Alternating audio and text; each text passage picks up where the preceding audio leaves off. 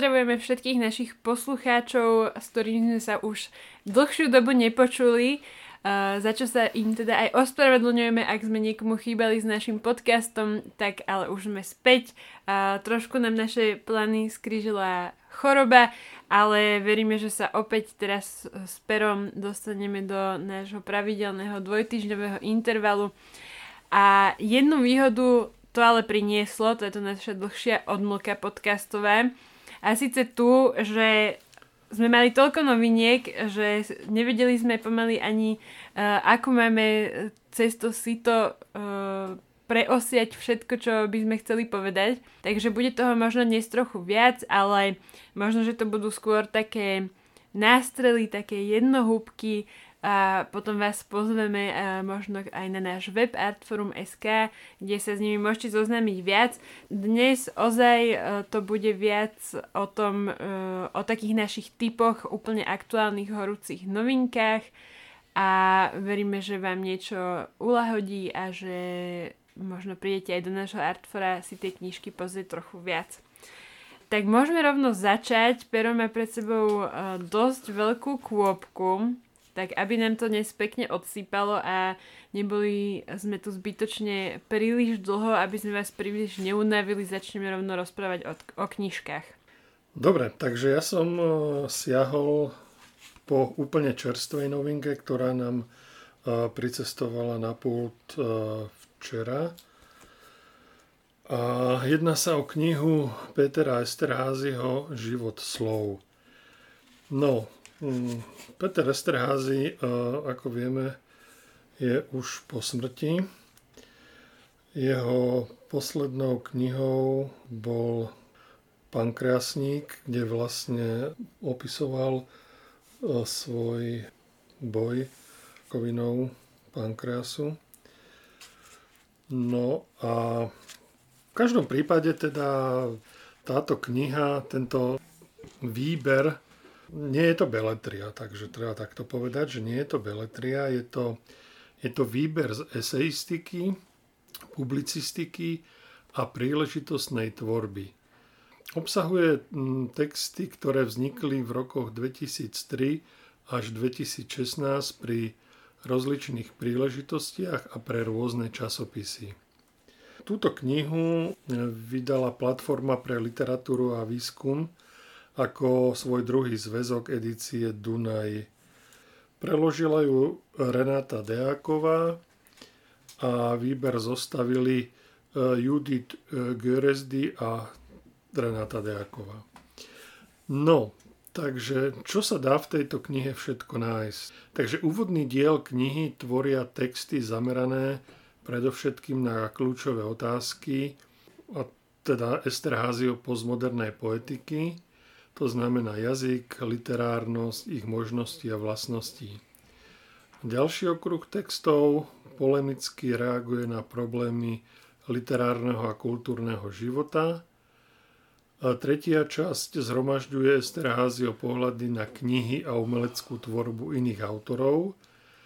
A záverečná časť obsahuje publicistické články venované najmä stredoeurópskemu priestoru a vzťahu maďarskej kultúry k širšiemu kontextu. Ja si myslím, že pre slovenských čitateľov budú niektoré tie otázky nastolené v Esterázio textov pomerne povedomé.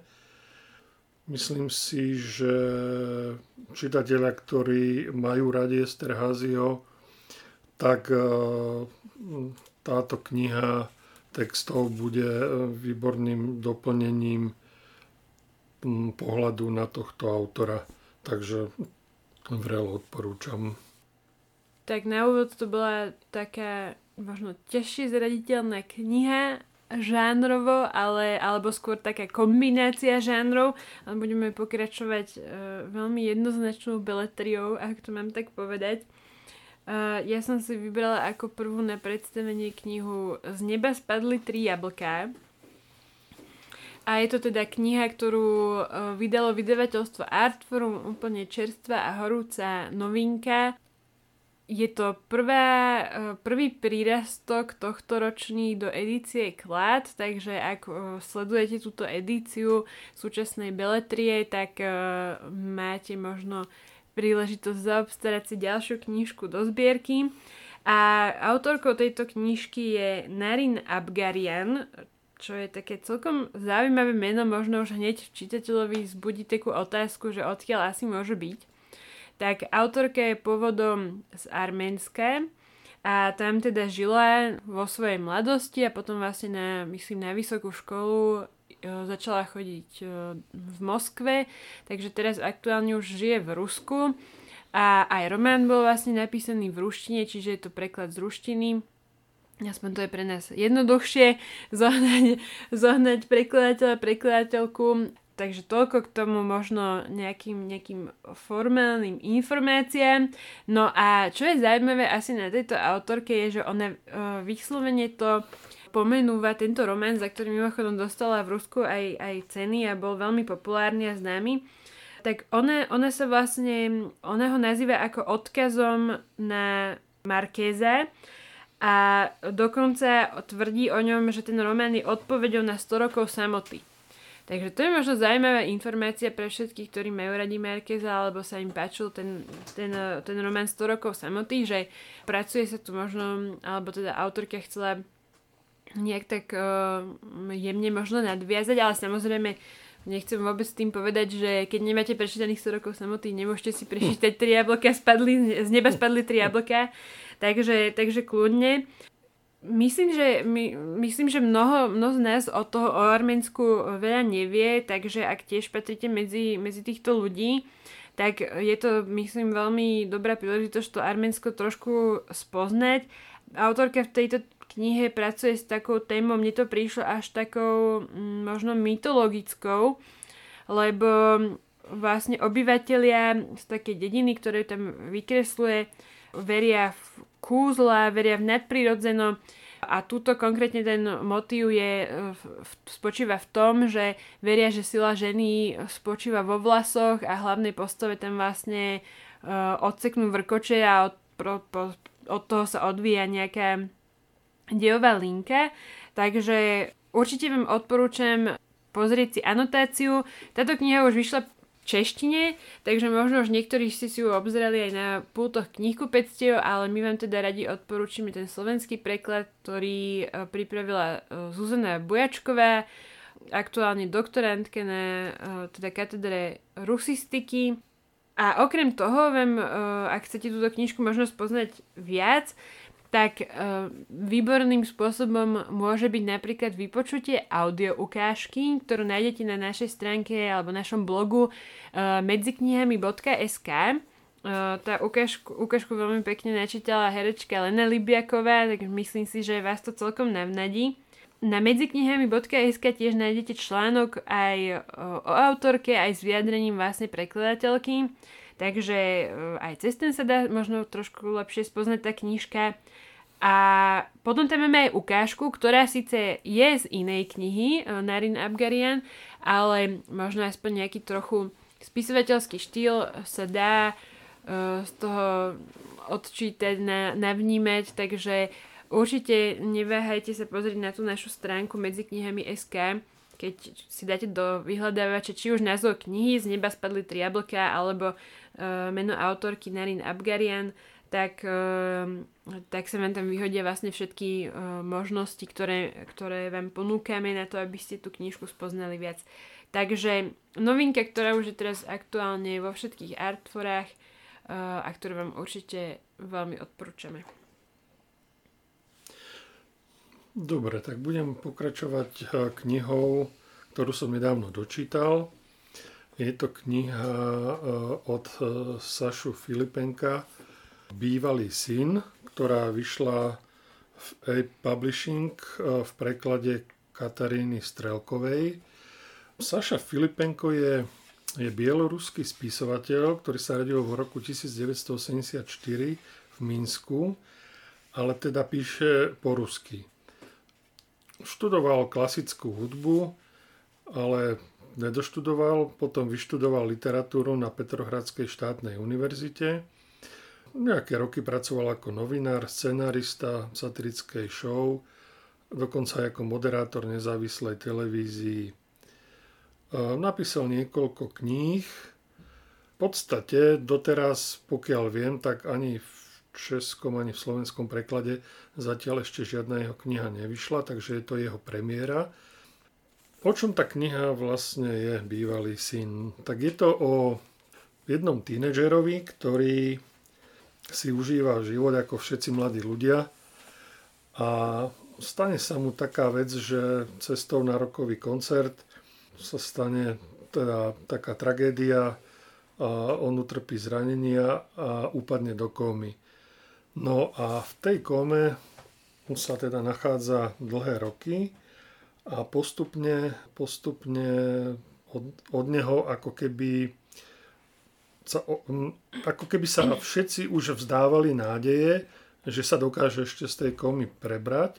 A jediný, jediný kto, kto verí, že sa naozaj preberie, je jeho, jeho babka, ktorá teda z, za žiadnu cenu nechce do, dovoliť, aby ho tých prístrojov proste odpojili a neustále za ním chodí a zhovára sa s ním a verí, verí v to, že sa jedného dňa preberie, čo sa napokon po desiatich rokoch aj stane. A tento tínedžer, ktorý sa volá Francisk, teda sa preberie a, a ocitne sa vlastne v krajine, v ktorej sa počas tých desiatich rokov, čo ležal v tej kóme, absolútne nič nezmenilo pri moci je stále ten istý človek. Je jasné, že, že sa jedná teda o to Bielorusko a že pri moci je Lukašenko. No a teraz vlastne opisuje tú dezilúziu z toho, že sa vlastne tej krajine nič nemení a všetko je po starom. No a teraz je tá situácia, kedy prebiehajú akurát teda voľby. Samozrejme opozícia postavila nejakého svojho kandidáta a tak ďalej, ale vládnúci režim proste likviduje, likviduje opozíciu všetkými rôznymi možnými e, spôsobmi. Napríklad e, opisuje tam príbeh jedného novinára, ktorého e, proste zavraždia a nakamuflujú to tak, že spáchal samovraždu. A je to tam aj v poznámkach sa píše, že je to skutočný, že čerpal zo skutočných udalostí. No a po tých voľbách, jak, jak e, prebehnutie teda voľby, samozrejme zvíťazí s, s veľkým prehľadom opäť staronový líder a teda ľudia sa zídu, alebo opozícia zorganizuje také stretnutie na námestí v hlavnom meste, tak ľudia vyjdú do ulic, aby si vypočuli proste nejaké oficiálne teda výsledky volieb a tak ďalej. No a samozrejme, samozrejme nabehne policia, armáda, zhromaždenie je proste ro, rozohnané a, a, a začne sa zatýkať vo veľkom. Proste všetci ľudia, ktorých nezoberú priamo počas toho dňa, tak sú postupne zatýkaní podľa toho, že jak mali so sebou telefóny a ich lokalizovali, mm-hmm. že v mhm. tom čase sa nachádzali na tom námestí, tak postupne chodia za nimi do bytov a jednoducho ich berú a, a, a zatvárajú ich. Proste tvrdo, tvrdo potlačili akýkoľvek odpor. No a teraz ide o to, že, že tento, tento Francisk eh, je z toho strašne frustrovaný, sklamaný a, a, a rozmýšľa, že čo vlastne so svojím životom a nachádza vlastne jediné možné riešenie v úniku, úniku uh, úteku z Bieloruska mm-hmm. proste preč. Takže je to taká... Takže vlastne také dosť podobné skúsenosť asi ako má aj autor. Áno, dá sa povedať. Áno, lebo on, on myslím, že opustil Bielorusko v roku 2020 a odvtedy, odvtedy strieda miesta svojho pobytu v rôzne v Európe. Mm-hmm. Takže, no a táto jeho kniha bola poprvýkrát publikovaná v roku 2014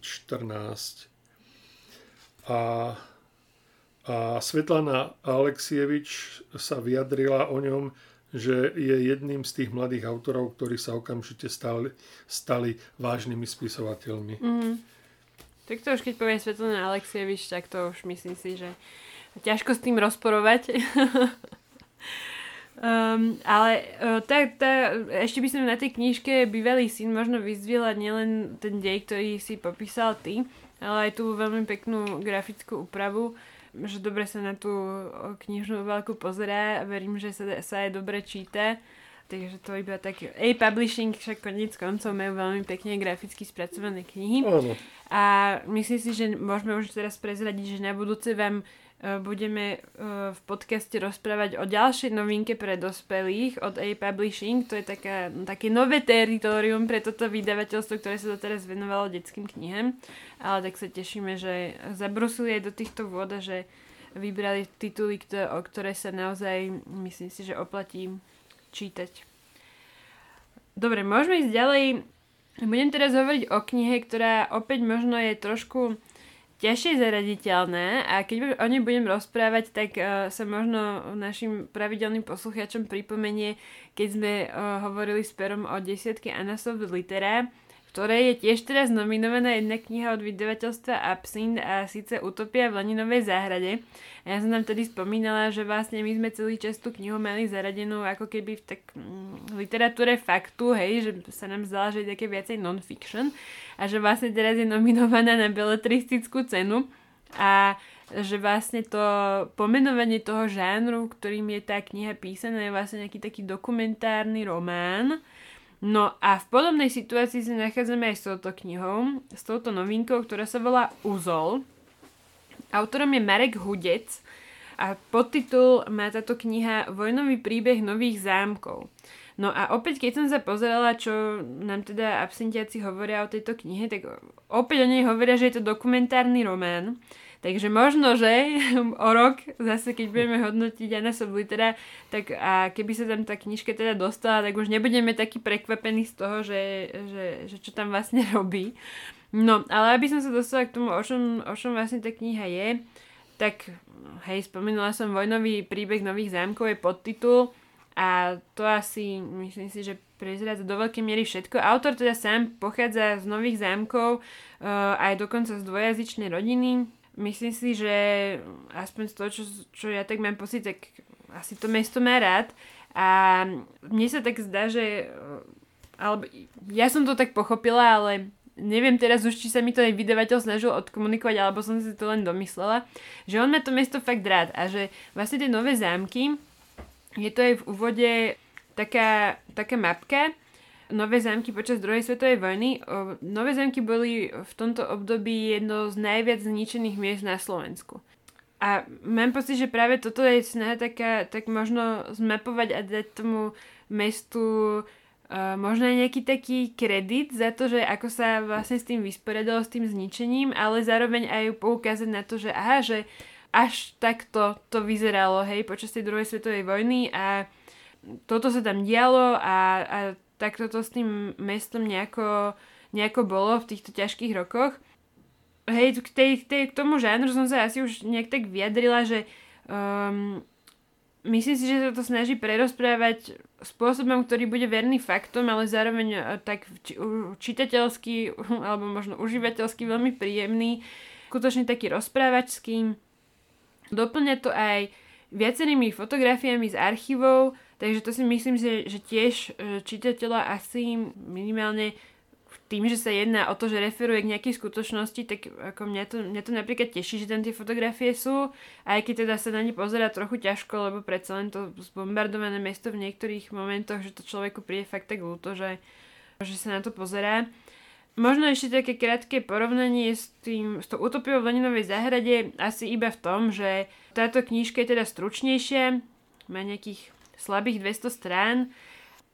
Vizuálne by som ju asi, mám pocit, že nepatrí do žiadnej absentiackej edície, uh, lebo oni teda tý, tým vizuál, vizuálmi tej knihy, keď patria do jednej edície, tak väčšinou u nich sa dosť na seba podobajú. Táto nevyzerá vôbec ako žiadna iná, je to taká príjemná, meká väzba. Myslím si, že sa bude dobre držať v ruke a dobre čítať, takže určite odporúčam. A čo je dôležité pre našich poslucháčov je, že táto knižka bude počas celého mája našou knihou mesiaca, takže keď už prídete do nášho knihkupectva na Kozy v Bratislave alebo aj prostredníctvom nášho e-shopu, ak si túto knižku kúpite do konca mája, tak nej dostanete ako darček ešte druhú knihu a to bude jedna knižka z edície 100%. Nepoviem konkrétny titul, pretože tam budú opäť na výber dve, tak ako sme to mali minule pri našej spolupráci s Absintom, takže knihu sa si budete môcť vybrať a v e-shope uh, vám ju vytiahne ruka šťastený, že ktorú, ktorú vám dopraje.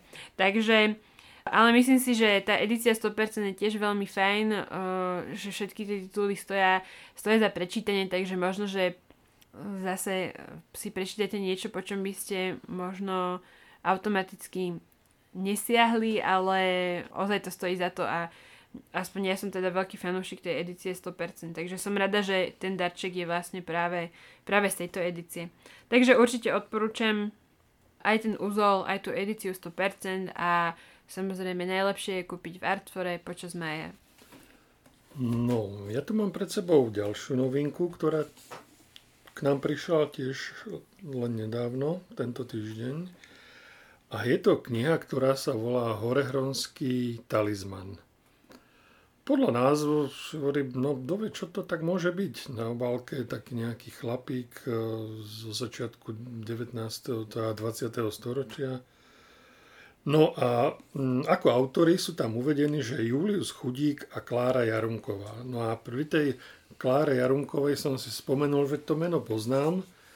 A však je to známa autorka kníh pre deti a mm, ako prekladaná autorka, ktorá sa teda narodila na Červenej skale v roku 1922 Dokonca ona bola aj nominovaná na Nobelovú cenu za literatúru.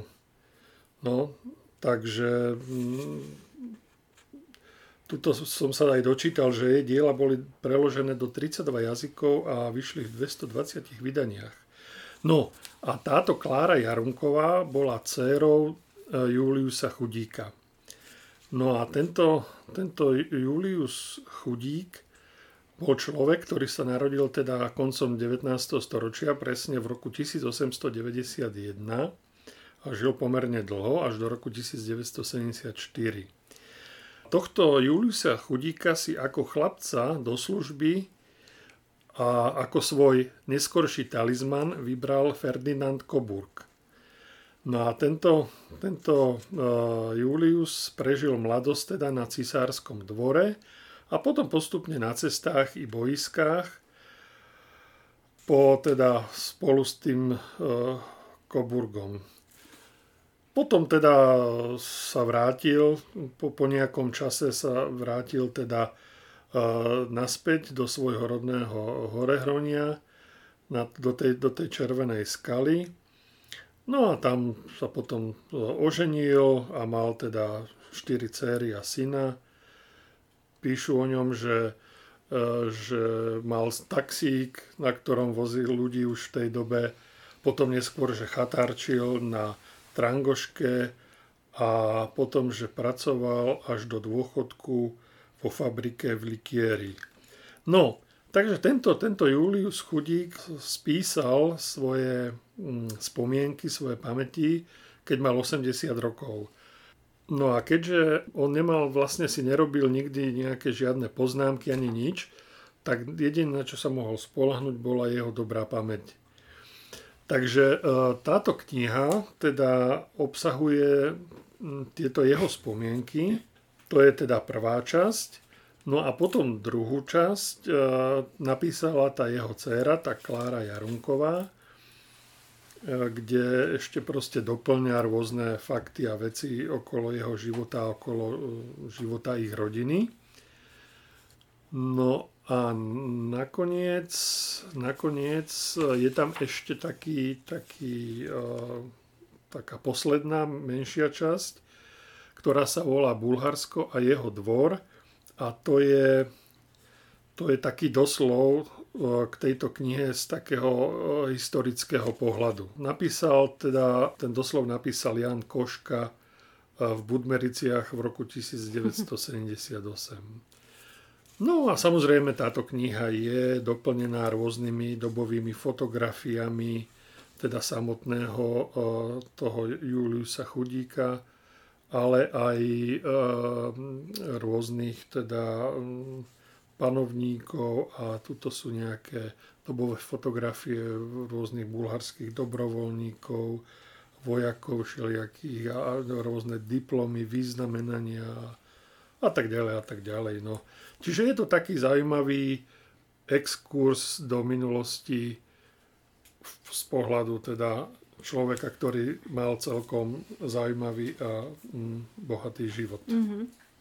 Ale určite bude zaujímavé aj tá časť tej cery, lebo teraz ako si ju vlastne tak zrekapitovala ten životopis, tak sa mi tak zdá, že ja neviem, ja som ho mala fakt tak zapísanú a že však áno, to sme niekedy v detstve, sme, sme sa šuchli okolo tých jej kníh, až tak niekedy možno polopovinne a teraz vlastne mi si mi tak otvorilo oči, že aha, vlastne však to malo aj nejaké svoje dôvody.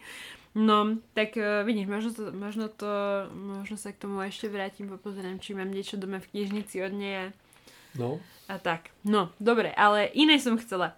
Uh, Elza Morante, to bolo teda absolútne nevhodné premostenie, respektíve nepremostenie, ale nevadí. Koniec koncov kniha sa volá Arturov ostrov, takže tam žiadne mostiky netreba čakať, je to, je to ťažká izolácia. No a takže povedala som mu, že aj že sa jedná o Elzu Morante, talianská autorka.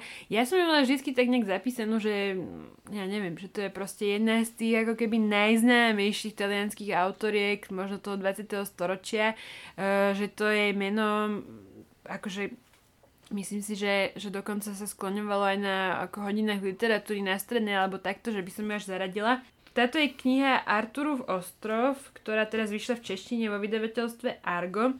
Prvýkrát vyšla teda po taliansky v originále, v origináli už v roku 1957, ale doteraz vlastne nevyšla ani v češtine, myslím, že ani v slovenčine, lebo ak sa mi zdá, tak uh, Elza Morante mala iba jednu knihu v slovenčine a to nebola táto a už je dávno vypredaná.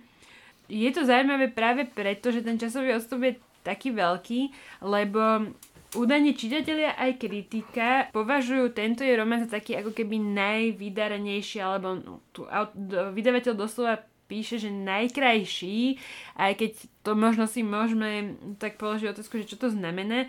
V každom prípade z toho diela Elzy Morante určite táto kniha stojí, stojí za povšimnutie. No, a čo je možno ešte taká, e, taká pikoška, tak možno sa potešia aj faninky e, Eleny Ferrante, čo je teda u nás veľmi dobre známa autorka, lebo ona teda sa nechala počuť, myslím si, že v niekoľkých rozhovoroch, že Elza Morante je veľkou inšpiráciou a že ona k nej tak akože vzhliada ako k autorke, ako mm, k tomu, k jej dielám, že sa jej to skutočne veľmi páči.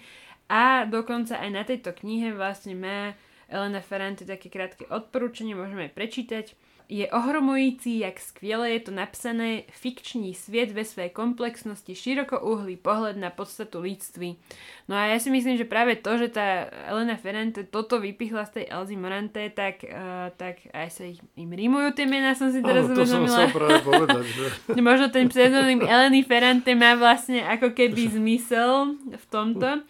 Uh, no ale tým citátom som vlastne chcela povedať to, že uh, ja mám pocit, že o, nie, o niečo také sa aj tá Ferrante snaží v tých svojich knihách a že je teda logické, že, že vlastne aj pri nej vzhliada práve k tomuto. No.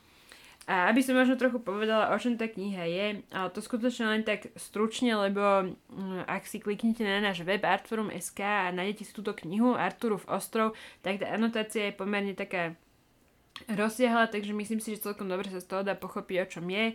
Je to vlastne o mladom chalanovi, Arturovi, ktorý žije na ostrove Pročide, ktorý možno nepoznáte. Je to dosť malý ostrov v Neapolskom zálive. Tam pri ňom v relatívnej blízkosti sú oveľa známejšie ostrovy, napríklad Iskia alebo e, Capri, takže to vám už určite niečo hovorí. No a tá Pročida je skutočne z tých všetkých ostrovov najmenšia, proste fakt maličký ostrov. je to jednak o jeho živote, o tom, ako sa asi 16-ročný chalan môže cítiť na tak, tak malom uh, mieste. Je to chalan, ktorý možno má trošku ťažšie rodinné podmienky, pretože mama mu vlastne zomrela pri pôrode.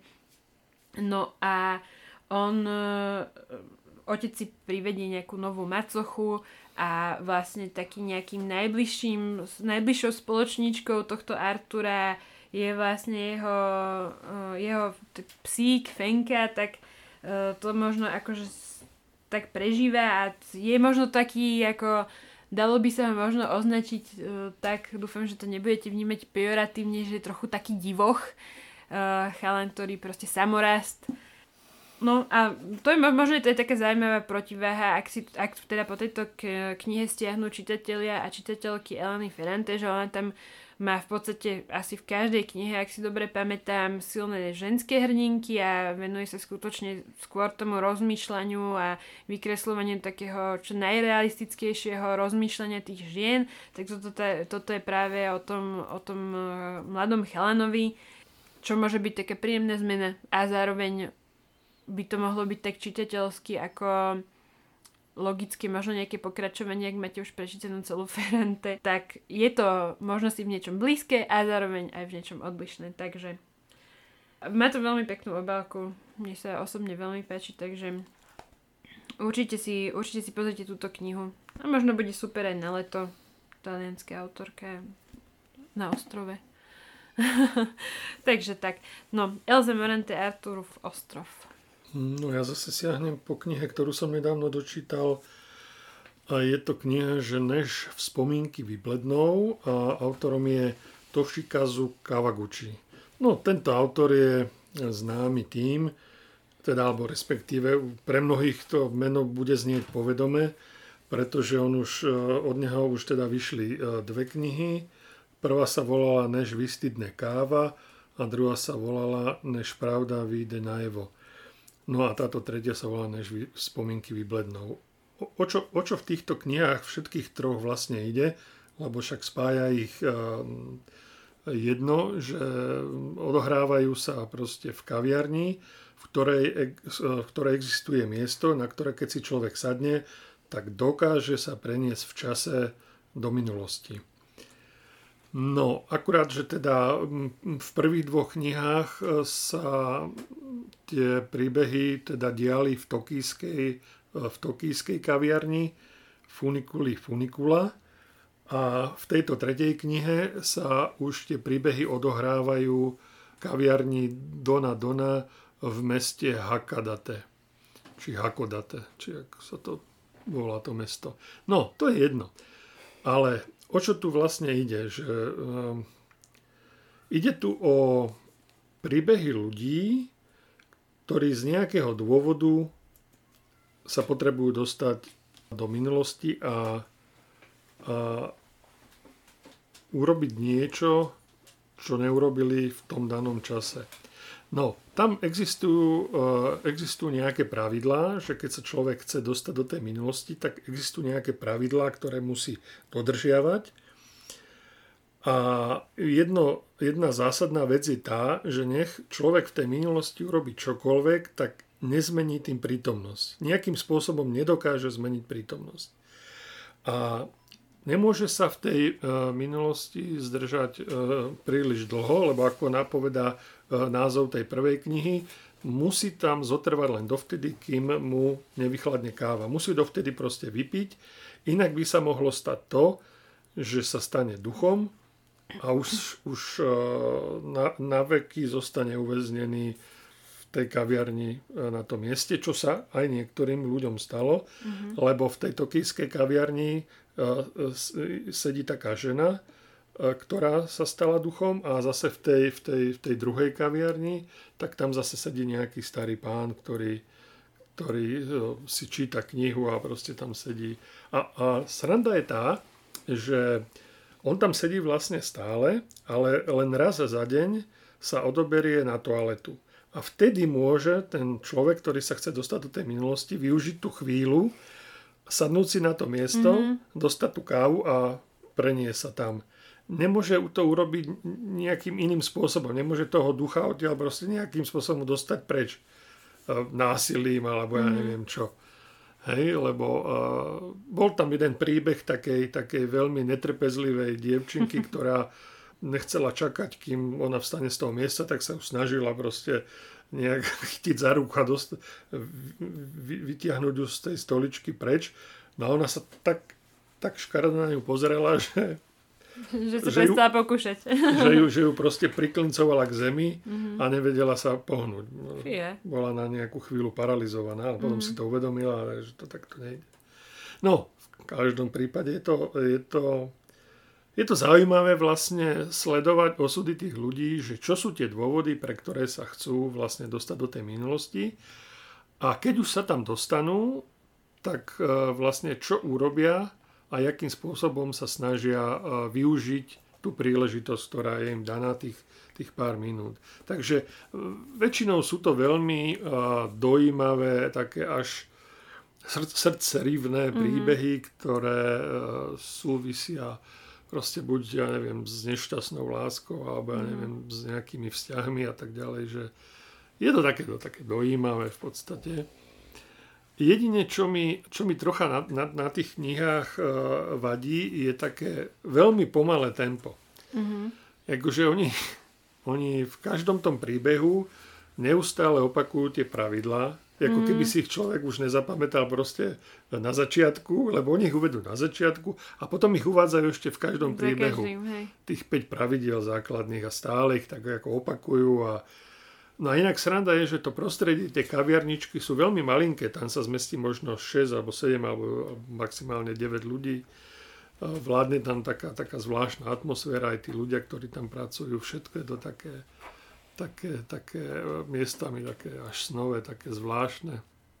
No ale, ale pokiaľ, pokiaľ si človek na to tempo zvykne tak mm-hmm. a, a nevadí mu to, tak, tak ako v pohode. No mňa to trocha tak ako znervozňovalo, že, že mi tam stále niekto niečo opakuje, keby Hej. som si to nevedel zapamätať mm-hmm. na začiatku. Ale, ale, ale inak akože tie príbehy akože v pohode. No.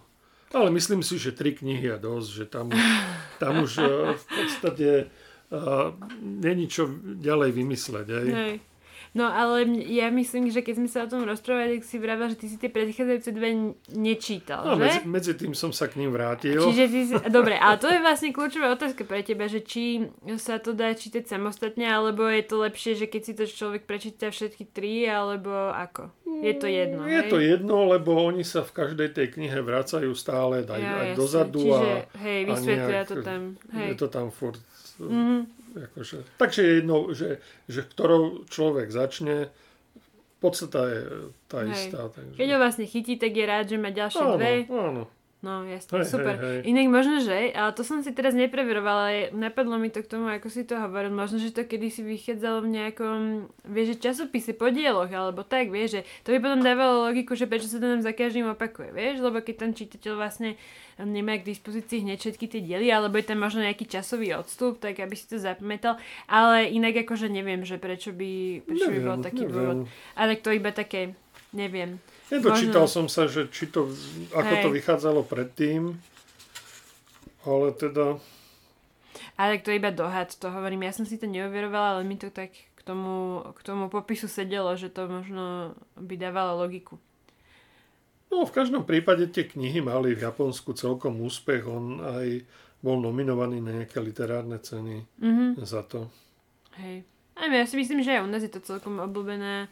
Sú to obľúbené knižky všetky tri, aj. takže, takže... Je to také, také v celku nenáročné čítanie mm-hmm. a Oddychovka. Také by som povedal, kľudne také letné čítanie. Jasne. Akože... No super, tak to už začíname pomýšľať na leto, tak už sme optimisticky. Á, máš knižku, ktorú sme čítali obidve? Rozmýšľala som, tiež som chcela nejaké, nejako umne nadviazať na, na, na teba s tou predchádzajúcou, ale nič mi nejako nenapadá, tak iba idem. Ostrov duchu sa volá kniha, ktorú držím teraz v ruke. Vydalo ju vydavateľstvo Paseka a napriek tomu, že sa jedná o knihu, ktorá sa odohráva na Tajvane a aj druhá väčšina tých postav, všetky okrem jednej, sú teda Tajvanci a Tajvanky, tak autorka je Češka a volá sa Klára Wang Tilová A je to vlastne pani, pretože si zobrala uh, Tajvanca, ktorá, ktorá niekoľko rokov aj na Tajvane žila. Byla zahraničnú korešpondentku, písala do, do lidových novín, taký tzv. má tam rubriku, že azijský di- diár.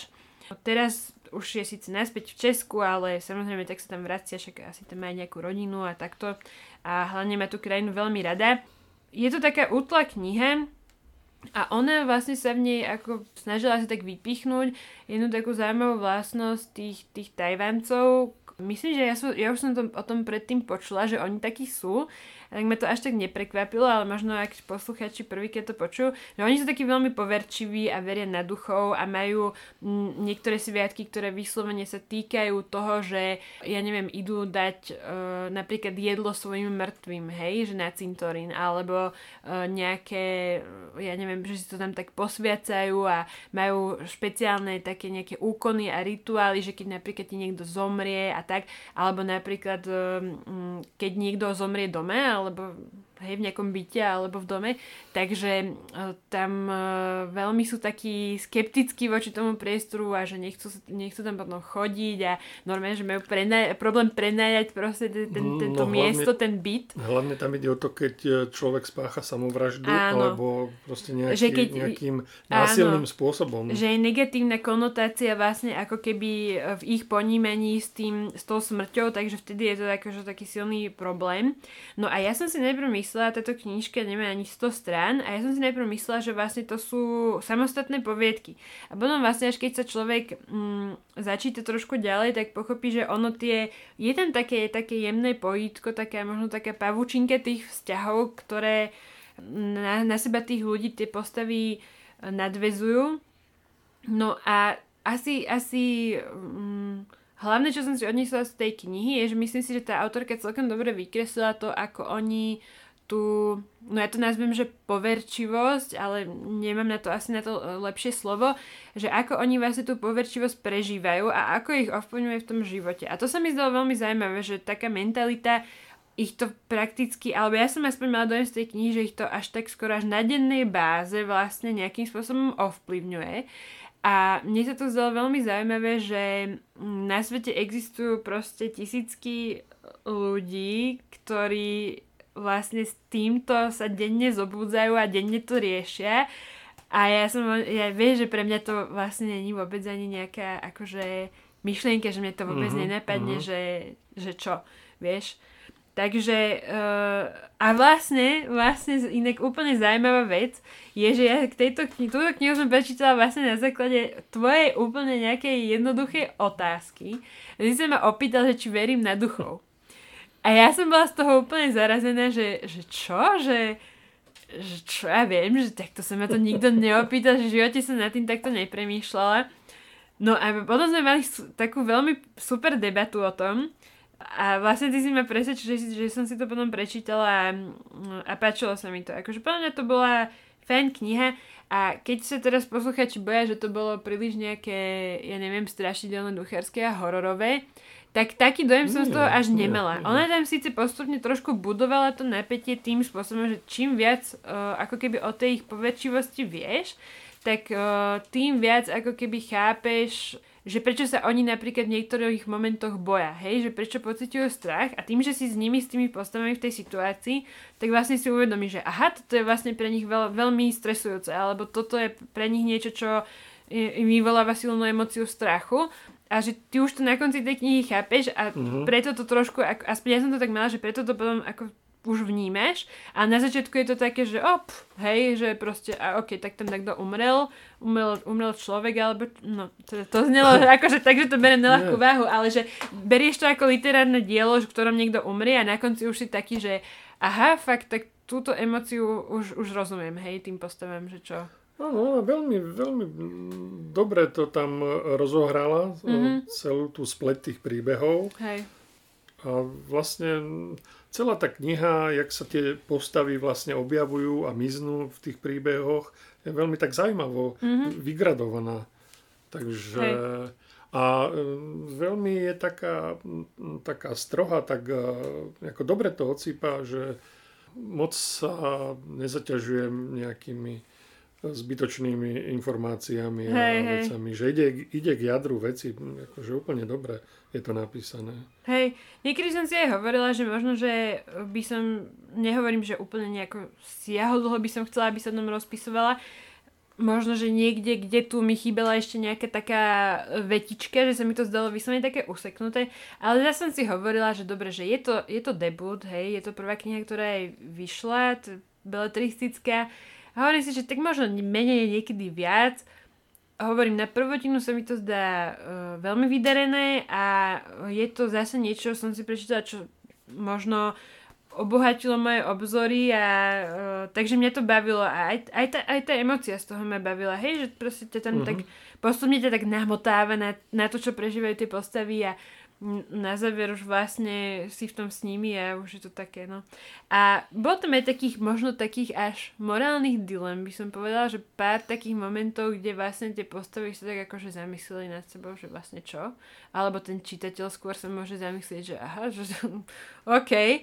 No a, a takže, takže aj toto tam bol, bol, bol ten pár aj takýchto momentov. A hovorím na to, že to je taká útla kniha, že to človek prečíta za čo, Taká výborná, hodinku. výborná jednohúbka. Hej, úplne dobrá jednohúbka, podľa mňa aj perfektný adept na darček, keď si neviete dať e, rady, možno.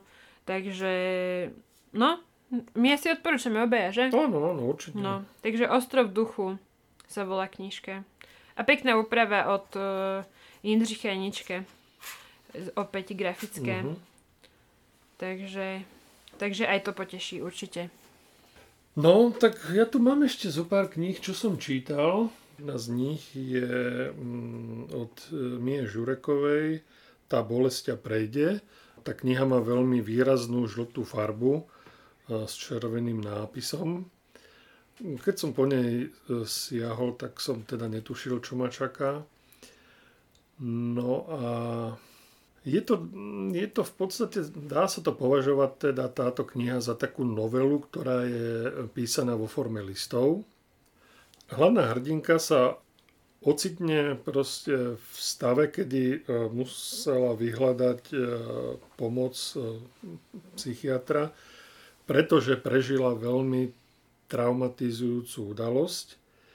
Nechcem to teraz konkretizovať, aby som zase neprezradil príliš veľa, že o, o čo sa v tej knihe jedná.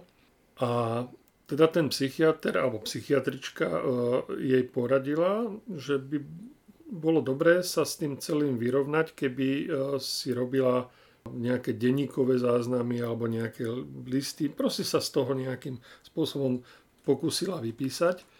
A čo sa ona aj teda nakoniec rozhodne a a vznikne teda séria, séria takých listov, ktoré ona vlastne venuje svojmu kamarátovi. Sú to kolegovia v práci a obidvaja sú lektori angličtiny, myslím.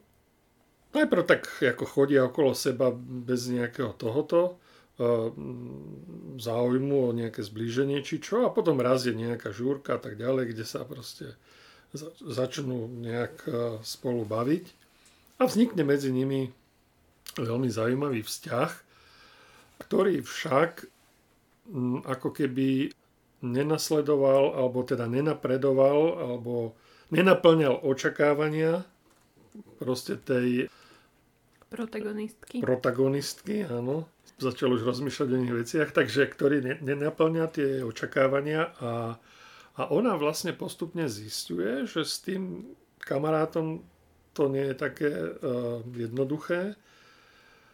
Uh, najprv si o ňom myslí, že je gay, že to bude asi preto, ale nakoniec vlastne zistuje, že nie je, ale že, uh, že v, v ňom je vlastne, že je to žena v mužskom tele. Tak by som to asi najjednoduchšie vyjadril. A teraz ide, ide tam o to, že on má s tým veľký problém, jak, jak vlastne, čo s tým urobiť, hej? že ako, ako žiť s, s, s, touto, s, touto, s týmto vedomím, že je teda že teda chalan na, na pohľad, ale, ale duša mm-hmm. je, je proste dievča. No a No a medzi nimi sa potom, potom sa nakoniec, keď e, tieto veci výjdu najavo, napriek tomu sa veľmi zblížia, stanú sa z nich veľmi dobrí kamoši. No len potom sa udejú nejaké veci, ale o, o ktorých teda zase nechcem mm. hovoriť, pretože uh, nechcem prezrázať, lebo to, um, to, sa, to si treba proste prečítať. Je to, je to veľmi zaujímavé napísané tou formou tých listov, že akým spôsobom je ten príbeh vyrozprávaný a jak, jak je dobre vygradovaný. Ako, bolo to veľmi zaujímavé čítanie a myslím si, že e, pre čitateľov, ktorí sa proste e, zaujímajú o LGBT a vôbec o tieto veci, tak e, je to kniha, ktorú by si teda mali prečítať a aj proste všetci tí, ktorí majú, majú, majú s týmito vecami nejak niečo, nejaké dočinenie. skúsenosti, dočinenie, nejaké skúsenosti. Proste Hej. tá Mia Žureková teda celkom, myslím, že ona je novinárka, mm. a, ktorá sa aj venuje vlastne týmto, a, témam, týmto témam.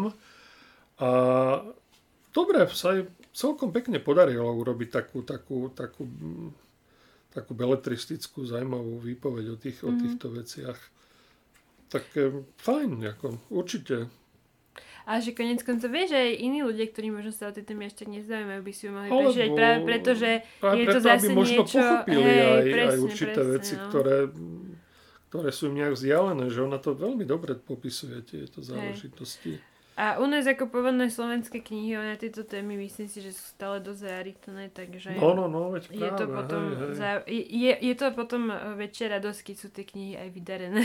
Áno, áno, keď to nie je tak, že siahneš potom, lebo iné nie sú, ale je to tak, že, uh, že vlastne to je dobré čítanie, takže... Hej, no, tak určite áno. Tak to ma veľmi príjemne ma to prekvapilo. Super, skvelé, najmä, skvelé. Najmä keď som nevedel, čo vlastne beriem Čo máš čakať, hej. hej. Áno, ešte, ešte dokonca tá obálka je taká, že ťažko sa z nej prečíta ten názov, čo možno vlastne odkazuje no, trošku tam, také... Sú tam také troška hej. malé grafické nuancy hej, aj vnútri, hej. aj tá obálka. Tak fajn, akože, dobre, dobre, určite. Dobre. Odporúčaš. Odporúčam. Super, super.